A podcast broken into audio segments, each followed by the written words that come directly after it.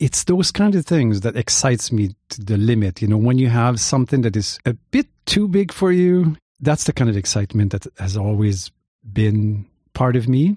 When it's after the centennial, what's next? What's the next biggest thing we could do?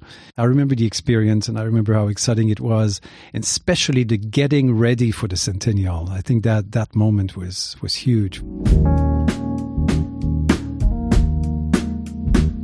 Hello and welcome, everybody. My name is Will Chernoff, and you're listening to the Rhythm Changes Podcast, a home for creative, improvising, local music people.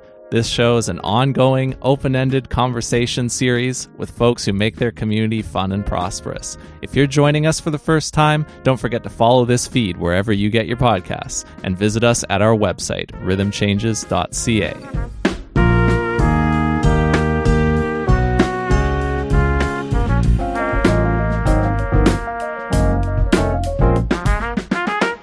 Our guest today is one of my most important mentors, someone to whom I'm deeply grateful, who was my boss for a number of years, that still makes up the majority of my working life.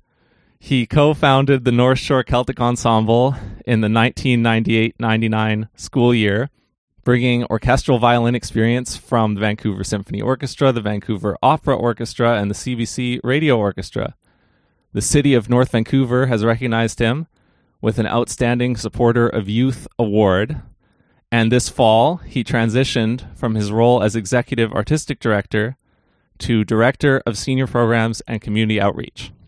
You can find the North Shore Celtic Ensemble, which has been a nonprofit BC society since 2002, at nsce.ca and at North Shore Celtic Ensemble on Instagram and Facebook. NSCE presents their theater show for 2021 titled Connection on Sunday, November 21st at Terry Fox Theater in Port Coquitlam and on Saturday, November 27th at Centennial Theater in North Vancouver. I just got my ticket, so it's my great pleasure to welcome to the Rhythm Changes podcast Claude Giguère. My great pleasure to be here. Thank you very much for this fantastic introduction. Thank you. Well, I think we should talk first about what NSCE does because with this episode, I will hope to tell the story of this unique organization to a lot of people. One of the best ways we can do that is to talk about different kinds of gigs because there's something called the Community Concert Series that you do. There's also been tours. I was fortunate enough to go on three of those with you, and they were a blast. And then there's the annual theater shows that you've probably been doing for almost 20 years now. So walk through the different kinds of gigs that you do with the North Shore Celtic Ensemble. Okay, so I always think about the NSC as a, a bit of a tripod. I think of the experience for those kids, first of all, is there's a social element of all of them together. There's a community of young people working together, which is a lot of fun for them. Uh, there's the community concert series. So there's a community aspect of it, and then there's uh, the special projects as well. Being able to uh, go out there and do um, impact their society, their communities in with special performances. Uh, the types of performances we do. Um, I mean, we've done some tours, like you've mentioned. We've done a number of festivals as well. We've done fundraisers for us. We try to follow what goes on in the uh, in our lives, and then sometimes uh, the ensemble has been fortunate enough to be able to raise funds for different uh, occasions. I think about, for in- instance, the Syrian refugees. During that time, some of our kids sort of uh, put together a project presented a performance for a family and raised some funds for them. I think the idea of having impact with your music and your community is very important. Uh, what kind? We've done recordings, we've done films as well. Uh, the idea is to try to do as exciting a list of projects as we can, whatever they are. We want to try it all. So I guess from the word go, maybe because I had a fairly rich uh, professional life as a musician, I always wanted to have something similar for the kids. Why not? the kids we work with, most of them will never be professional musicians. It's true for anybody, yeah. Most of them, 80, I don't know, 98%, 99% of them will just do something else in their lives. But how about make the most you can? You know, they are talented musicians. I call them musicians. They are artists in their own rights. And let's do something extraordinary and let's let's just the sky's the limit sort of thing. So we've tried as as much as possible to just go out there and make it fun. Yeah. I love that you mentioned your own background as part of how you found what the group should feel like because I do know a little bit about your background and I'm definitely close friends with Jay Knutson, the co-founder, and Mhm. he's been on the podcast before. So Yeah. listeners who haven't heard about him or Early Spirit, the band, have heard a little bit about that. I've heard Jay's side of this story before, but can you tell the story of how you and Jay started working together in general in the first place? This was uh, quite accidental, I must I must say. Uh, you know, I had stopped to play music. I was back in school due to an injury. I overplayed and then paid dearly for it. So I really stopped playing for a couple of years, and I was going to uh, Cap U, which was then called Cap Cap College. And um, so at that point, uh, just taking all sorts of courses, trying to find myself after 35 years of doing music. A friend of mine who at that time lived in Japan said, You've got to come back to music. Let's come to Japan. We'll do music together. I'm going to sponsor you. I'm going to buy your ticket. And I'm buying a CD. Go make a CD. And I think Celtic music will work here in Japan. Let's do it. Says, Are you serious? Celtic? Are you sure? Sure. No, that's. I've never really done much Celtic music, and so I went on, and then I asked a friend of mine, "Do you know someone who does Celtic here?" And her good friend, uh, this this was uh, Lorna. She was called Lorna Brampton then, and uh, she knew Jay, and then so I met Jay through her and told him, you know, I need to make a CD, Celtic CD. Let's get together, and then so with very very little money. We just did this recording together, which I called Entrelace. I don't exactly know why. It doesn't sound that great, but I ha- had this idea that this might work both English and French in both languages.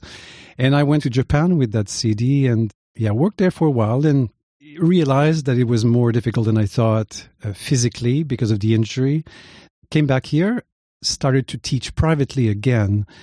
The idea of creating the group came for having done a bit of Celtic music with Jay, but also wanting to have more impact with the kids I was teaching. I thought that the traditional mold of teaching the violin was that was not enough for me. I wanted more connection with these kids, more experiences, so that I, I have sort of a an exciting life for them and present music in such a way that it's meaningful for them. So that's the way it started at first, and with Jay being there, and I had done that CD with him, we, you know, I asked him, let's let's move forward and see where that leads us. And so we started with just a few kids, and then we did a few shows, and and the response was huge. It's really like a local cultural organization, firstly. What did you learn about that initial stage of how to get a local cultural thing off the ground?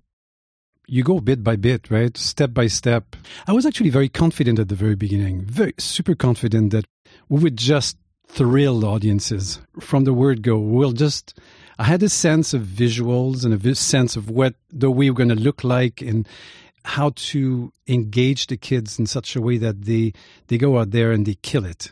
Just a sense of producing a show. It felt very natural. So I had no doubts that it would work. Now, I wasn't seeing, I didn't have any vision that I'd be 20 years later looking at a full fledged organization with, uh, you know, 20 years of, it's a big history. I wasn't seeing that. I was just driving the thing with Jay, and then we just uh, kept producing one show after the other. And then, you know, it snowballs into bigger shows, and uh, eventually you realize, wow, that'd be great to do this, but be nice to get get some money, and then you realize that if you look for money, if you're a nonprofit, then you have access to more. So you, you look at different options, and that's what we did. Yeah, that leads us really nicely into the first handful of years. Now, I have 21 years of NSCE history under your leadership in front of me as a period of time. And I think I've noticed kind of three equal periods a beginning, a middle, and an end of your leadership of NSCE in the role that you always had over that time. And I see some differences between them. And I was curious to kind of go through each of these seven year chunks. And I'll talk about some of the things that I associate with each one. And maybe that would be cool for you too, because then you can think about a particular period of time instead of having to scan across the whole 20 plus years, you know. Okay. But the first one starts right off the beginning the founding of the local cultural movement, so to speak, the incorporation as a nonprofit society. People like Ben Kelly, Brienne Powers, who taught for NSC in the future but was a student at that time, other musicians that you had you talk about not many people becoming musicians. Even from then, you had people who went on to become musicians, like another drummer, Spencer Cole. Spencer Cole, that's right. You recorded your first three albums and one EP. Near the end of it, you successfully applied for Canada Council funding to do the EP. And this time period is roughly 1998 to 2005, with some alumni from that time whom I've talked to we jokingly don't take our firm word for it, refer to it as the barefoot period because apparently some performers in this era would perform with no socks or shoes on. Yeah, there was the barefoot period. That's very funny, actually.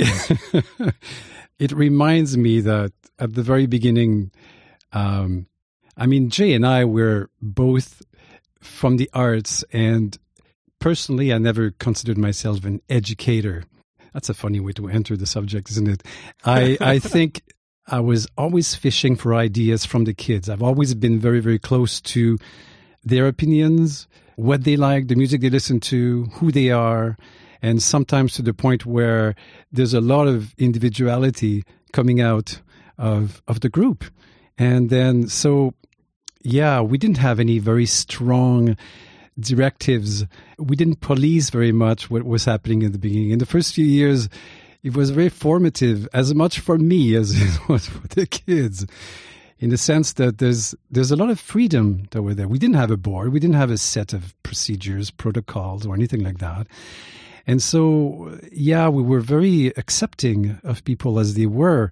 I think it gave carte blanche to many of our kids to really explore their artistic side. And uh, one that made quite an impression is this uh, this idea that of not wearing any shoes. I mean, I remember cringing at, at times when we would go and do a show, and especially in the context of a festival or a tour, or, or and then you end up with groups that well organized and you know they have their uniform and everything, and here we are we're coming onto the stage and we've got like three or four who have no shoes, no socks, just bare feet on, on the stage. So, I mean, it's it's part of growing up, I suppose, but there's a bit of cringing for sure. But at the same time, there's a little bit of uh, of celebrating. I think another interesting part of it is it's obvious in our professional lives right now that you know people who are in their late 30s they're young. They have a lot of time left to go. And when you were starting NSCE you were not yet 40 you know. You you were young in in mm-hmm. a lot of ways. And again I mean you think about Jay and I we uh, we are into the uh, the make believe we're not into the structural so much. Uh, we didn't structure things in such a way that we have like a policy or anything like that. We were far away from that when the board came into place, and even then, in the first few years, they were all it's all you guys it's all you guys and then uh, so the board was a bit decorative at first. Very deferential to your and Jay's roles in exactly, the whole thing. Exactly, exactly. And then over the years, this, you know, things balanced out. I mean, our season now has become so complex. There are so many different things we we do that there's no way we can function without a board and grants that we receive. And uh, eventually you, you just have to if you want to have the impact that you want to have yeah you grow as an organization. We've got like four groups right now and, and so it's um, it takes it takes a lot of coordination and help yeah, you need more people,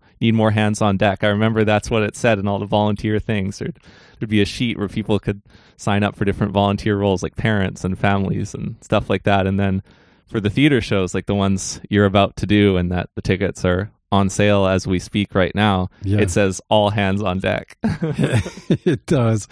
Well, it's true, and and uh, it's been an interesting year last year, not having had the, the contact with the families as we used to. I think a big thing about the ensemble is it has also brought in a community of parents in such a way that some of them have created their own band and their own groups. There is a community of parents who are still in touch to this day from years ago. That to me is is just fantastic. And COVID has has really changed quite a bit. It's it's like we skipped a major beat there. We saw the, the kids for about seven, eight weeks through Zoom only, but most of the time we were able to see them. But the parents have not been invited just for obvious reasons. So the community of parents have, have has not been formed like it, it has been in the in the past. So now that we're going back into doing concerts again, we're getting to know them now and reconnecting with everyone and so that we're back into what we were before before covid. Yeah. Talking about the continuity of the theater shows like this the first time you did a theater show it is in this first bucket of years in the early 2000s do you remember what it felt like to get on stage for the first one of those that NSCE ever did? Yeah, I remember when we decided to do that show, I remember I was in a coffee shop on Lonsdale. And the only reasons we did that show is because there was a parent there. His daughter was in the Celtic Ensemble and also in a dance in Airborne, like an Irish dance uh, troupe. We decided to do a collaboration together because, I mean, I wasn't thinking that we could fill a, a 600 seat theater by ourselves. So he is the one actually we suggested it and i thought oh my goodness this is quite something. But you know the the school the irish dancing school was quite big so we went along. But it's those kind of things that excites me to the limit you know when you have something that is a bit too big for you it's like that's the kind of excitement that has always been part of me when it's after the centennial, what's next? What's the next biggest thing we could do? I remember the experience and I remember how exciting it was, and especially the getting ready for the centennial. I think that that moment was was huge. Even the you know like the, the six months before, it's just you have to put yourself in that mindset. It's going to be the centennial. You look at the stage, you look at the size, you look at wow, we've never quite done that. We've got lighting now. We've got no, it's not just showing up in a gymnasium with aside from just doing the music there's a theatrical element that i've always loved the storytelling aspect uh, finding a theme. All of this came together. It grew out of the possibility of doing a show in a in a venue you know? Yeah. Okay. Are you ready to move on to the second of the three parts? We've done the beginning. Now we're doing the middle. I'm ready. Yeah. This period is from 2006 to 2013 so some of the things in this period are three of your four trips to the Aberdeen International mm. Youth Festival, which we'll have to talk about. Mm. People like Gabrielle Dubroy, who's now the executive artistic director and is one of my best friends and is my former bandmate. And you're talking about doing collaborations like with Irish dancers at the Centennial Theatre. The first time that NSCE collaborated with Lionsgate Sinfonia was during this time as well. So it right. ushered in. A lot of collaborations. What you had was a bigger senior ensemble with more musicians in it mm-hmm. and not as big of a program.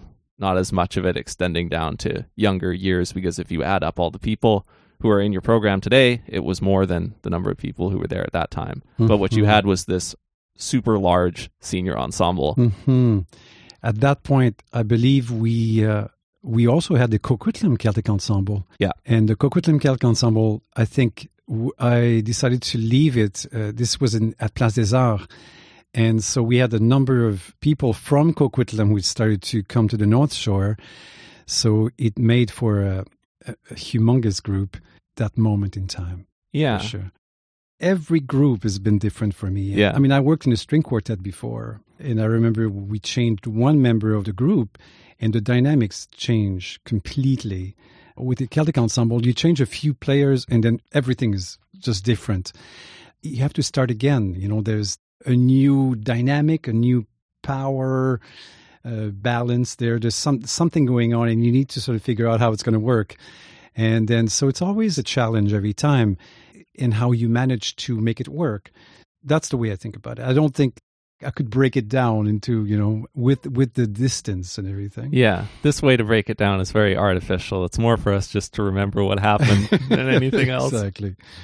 Yeah. Exactly. So the third one is from 2014 to 2021. So it ends mm-hmm. with you announcing at the most recent annual general meeting that this would be your last season in the role that NSCE has known. Mm-hmm. And it begins with when you did two things. One, you brought in Kieran Lamb and me to work mm-hmm. closely with the senior ensemble with you and Jay. And NSCE started being retrospective. It had its own history that it was proud of and rightfully shared with the community as an institution in a way because in 2014 you do a show celebrating 15 years right, and you bring back a bunch of alumni. Mm. that's what introduced me to a lot of nsce alumni too. I see. Okay. and of course you do a 20 year show as well in this period of time and you do so many collaborations. You collaborate twice with laudate singers. Mm. you collaborate again with lionsgate sinfonia. You go to the aberdeen international youth festival again one final time and you collaborate with Dean Marshall and you go to China as part of a huge company, which is like mm-hmm. the hugest thing that NSCE has done by the number of people who were part of it. Mm-hmm. And so this is now such an established thing in this period of time. Mm. It's interesting. I can see now how you break it down. I can see can see the logic behind it. The fact that we go back to Bending the Lines, for instance, which was that collaboration with Sinfonia. We're tapping into things that worked super well. Laudate, for instance, this is a fantastic choir. And to be given the possibility of working with them and developing a repertoire with them. Because when you, you do something with them once, then maybe there are three songs that you manage to do an arrangement of for Celtic group and singers. You know, it's not it's not you have to write this music, but then you have a second chance, and then you have more. You could do this and that now. You can let's add this one and and Laudate, for instance, has their own composer in residence, so that means there's new music being written. And it's so, a different person each year, right? Too like I was there for both times, and they were both awesome, and there were two different composer in residence, exactly. right? Because they invite yes. a different person to exactly. change it up. Yeah. At some point, you start thinking, okay, what worked really well? And let's do some of that again. For instance, we started to implement certain event in our season, like a schedule of event that would be of interest for the kids. Concert, for instance, has become a regular thing every time in November. And I guess if you think about an institution, you become an institution when you start to have precise dates down, and it's this is always the way. I mean, the trip to China was possibly one thing that was really outside some of the things we had done already. But it was a great eye opener for us uh, as a group, and I think it affected, it inspired a lot of our kids. You always look for these things, but our schedule of event now is quite something. Yeah, we have a full year of, of event that are placed and that we know we are going to be doing. So I want to ask you a question in a really open ended way about one of these things that you did, and you are welcome to ramble on it in whatever direction you like, okay? Should I be scared? No. okay. Talk about going to the Aberdeen International Youth Festival the four times that you did. This was exciting. the first time we went, that was the uh, the bare feet uh, the bare feet period, and so we had a lot of that at that point, and there, it it was a wild. It was a, a, wild experience. Two weeks. It was I'm not going to go into details, but you know, you're going to Aberdeen as a with a group of young teenagers with, you know, with a lot of freedom. It was an eye opener. It was an inspire. It was crazy, crazy inspiring for everyone.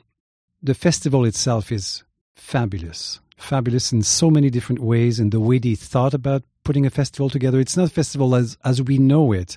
It's a festival where they gather up a bunch of groups in any disciplines. I mean, you have dance over there, you have jazz, classical, folk, Celtic, and you've got hundreds of people from all over the planet going to that festival. And they combine some of these groups together for some shows. They really encourage you to do things with them, to collaborate. So you have on napkins at, in the cafeteria, you have to write down some ideas of how you're going to collaborate with this tune? What key do you play it in? And how can we do that? I mean, Jay and I, we loved collaborations. So we, over the four times we went to Aberdeen, collaborations became for us our business card. We developed a bit of a reputation for good collaborations to be able to collaborate with anyone. And over time, over the four times, with this understanding how to be our best in that environment, we took part in some of the most unbelievably inspiring moments of music that I've ever been part of, uh, even in my professional life as a musician. One in particular that I remember with the uh, an orchestra, youth orchestra, classical orchestra from the uh, Netherlands, and the uh, professional small string ensemble from Scotland, and us and two musicians, two fantastic musicians who wrote the music for these collaborations we did with them. Do you remember is this? Isflak? Is That's their composition. so composition. I'll, I'll add some. I'll set the scene a little bit here. So the trip you're describing is the third of the four trips, and yes. you did this particular gig, which I wasn't there for. I've only heard stories of it with Catriona McKay and Chris Stout. So that's a incredible duo that we played with with all of this orchestra the kids had to suffer through learning orchestral parts so the rehearsals we had i remember the kids just resisting and and and just having such difficulties memorizing because we're all into memorizing we don't use music stands and they had to memorize these parts and sometimes you know three bars of rest and then you play six notes and then you've got five bars of rest and so it was a bit of a nightmare to learn this together but man, did it pay out! You know, it, it paid so much in terms of the experience. The kids, I think this was a turning point in terms of moments of high inspiration. Just just what music can do. All the kids, they were blown away and so so proud to be part of something like that. It was like, yeah, tremendously inspiring. Yeah, Isflak. Yeah, that's that's, that's yeah. right. Deeply. And Isflak was your big project when I showed up in the following season to right. teach it to right. the new group that you oh, had when wow. you came back from okay. Scotland that year. Oh, Isflak. What a piece. This was like, for me, it blew my mind, that piece, just in terms of doing something truly Celtic in inspiration, but compositional. I wanted to write something like that myself. And I mean, you need really committed musicians to be able to pull something like that off. We had them. They were willing to work, put all these hours in. But having a trip like going to Aberdeen gives you so much fuel when you know you're going to go to Aberdeen. The kids are behind, you know, if when you have an exciting project, this is it gives you a certain amount of fuel to work with, right? The bigger the project, the more fuel you've got, and you can really push the kids when something like this is showing up. So it was tremendously inspiring. I'm trying to remember when you were there. Will uh, was that the year we did Neil Gauss with the orchestra? Uh, the memorable collaborations from the one I was there for were with an orchestra from Indonesia okay, and with yes. a percussion group from Ghana. Okay, okay. Okay, so the, is that so? We played the Beatles song. We we did a show Obladi, together. oblada, yeah. Obladi, oblada. With that was quite something. That was. This is not the time when the uh, the the place uh, there was a f- the fire alarm came up and uh, no, that was that was before that. I mean, I could be forgetting, but I could have slept I'm through it. melding on all the all the Aberdeen shows, but I remember really well the uh, Yeah. yeah the and Beatles of course, and the, this was also the one where you extended the tour and drove across Scotland in a coach Oh, bus Yes, that's right. and played at Sky Festival Sky on Sky on the other side. hmm Yeah, that's a model of tour that uh, we had done before um, in Quebec years before, and I thought this formula worked so well. Where you go to a festival for a number of days, Aberdeen shrank in terms of length of time. It used to be longer, and it eventually went down to about eight or nine days. Like the festival itself, not Yeah, just the- your involvement in it. Yeah. That's right. So so we decided we would stay a little longer, and there was a festival at the Skye, and we went and played there. And we, uh, I mean, we traveled by bus in Scotland in the northern parts, and it was really magical. I think this is this is also for the kids. I mean, just the whole. I mean, nine days of intensity, like Aberdeen, and going on the bus, and then looking at this scenery of northern Scotland was just fabulous. So after coming home from that trip, within the next six months, by the end of the year 2016, we all find out that Jay is officially finally retiring from NSCE. So when you found that out that it was for sure going to happen, because I'm sure you had probably talked about the concept with him a few different times and wouldn't have Mhm. necessarily happened every time. When you finally found out that that was going to happen, do you remember how that moment felt for you? Well, I mean, we had worked so many years together. We had we had a real team going on, so I knew that aspect of it would be difficult. There's certain aspect of the presentation that I thought I would change a little bit. So I took the opportunity to change the configuration of the group, how I'm going to really emphasize the kids and let them lead the show.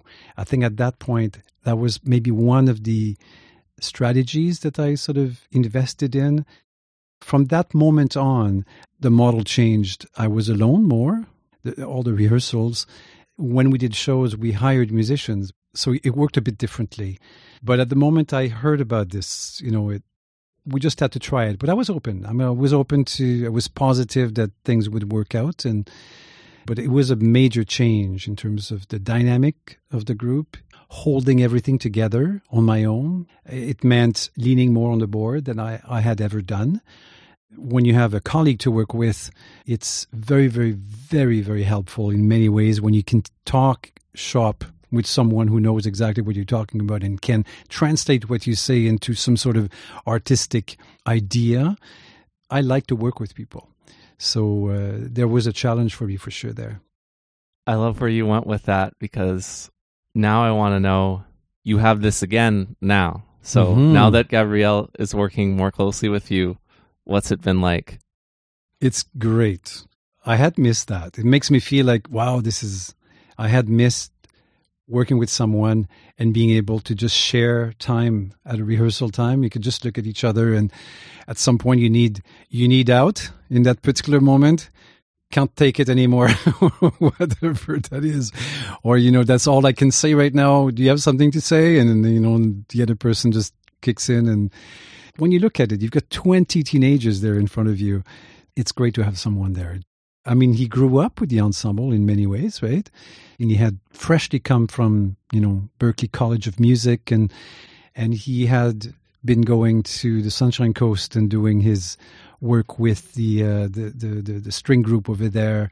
And so I, I approached him with the idea that, you know, what do you think about working with the ensemble? And and uh, and I probably mentioned something about the fact that that I'm seeing myself slowly, they say in French, tirer sa, ré- sa révérence. Alors, tirer sa révérence.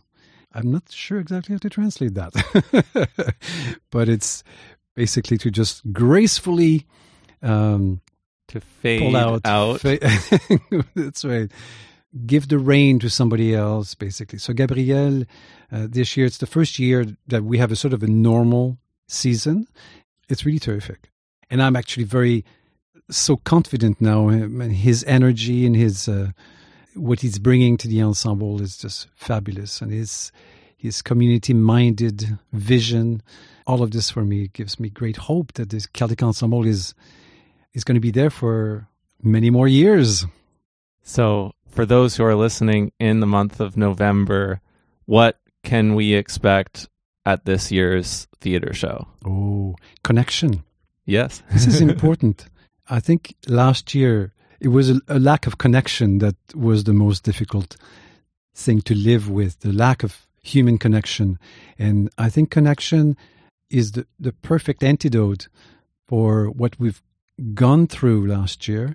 Um, we did a film last year, a wonderful film with a little company called Starlight, a professional film that we've put together, and we've we collaborated with a, with dancers, a couple of uh, senior dancers. They dance in different areas of North Vancouver, and we had also the O'Connor's Irish dancers, and they did something on our music. So we recorded the soundtrack and we just lent the soundtrack to these dancers. So they danced different places. We called the movie Connection. And it was all about in an effort to try to stay connected with people around in our community. So that is a bit the spirit of what Connection is about at the show that you will see at the Centennial. Um, so of course it's the lively music, but it's also there's a message to all of this, and there's a little bit of a piece about connection that we want to recreate for everyone there, and um, we're so thrilled.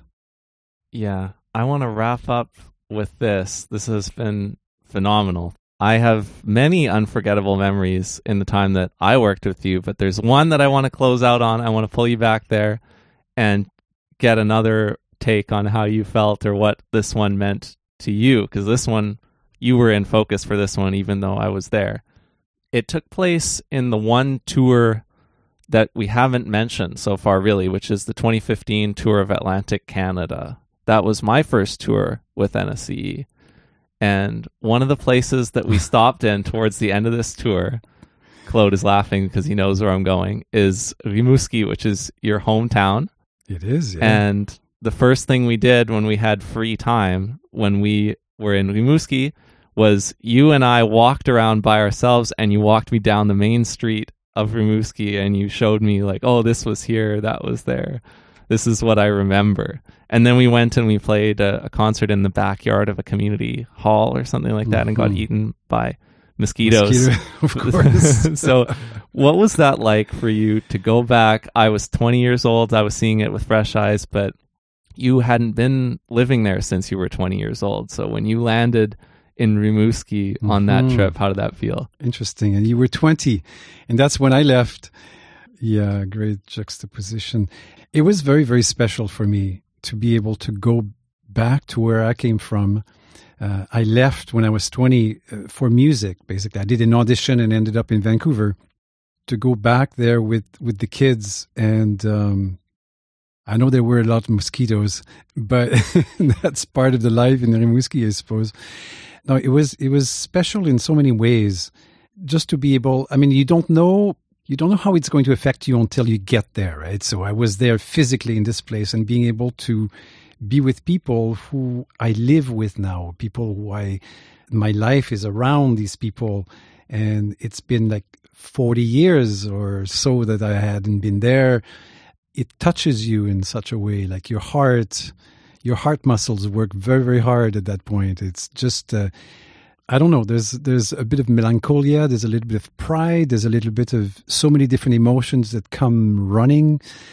I remember that moment very well. I remember all of what i've done when we were there and when we went for ice cream for instance and we had this incredible ice cream place over there that i remember when i was a kid there's no ice cream like Rimouski's ice cream, you know. That's the that's the saying.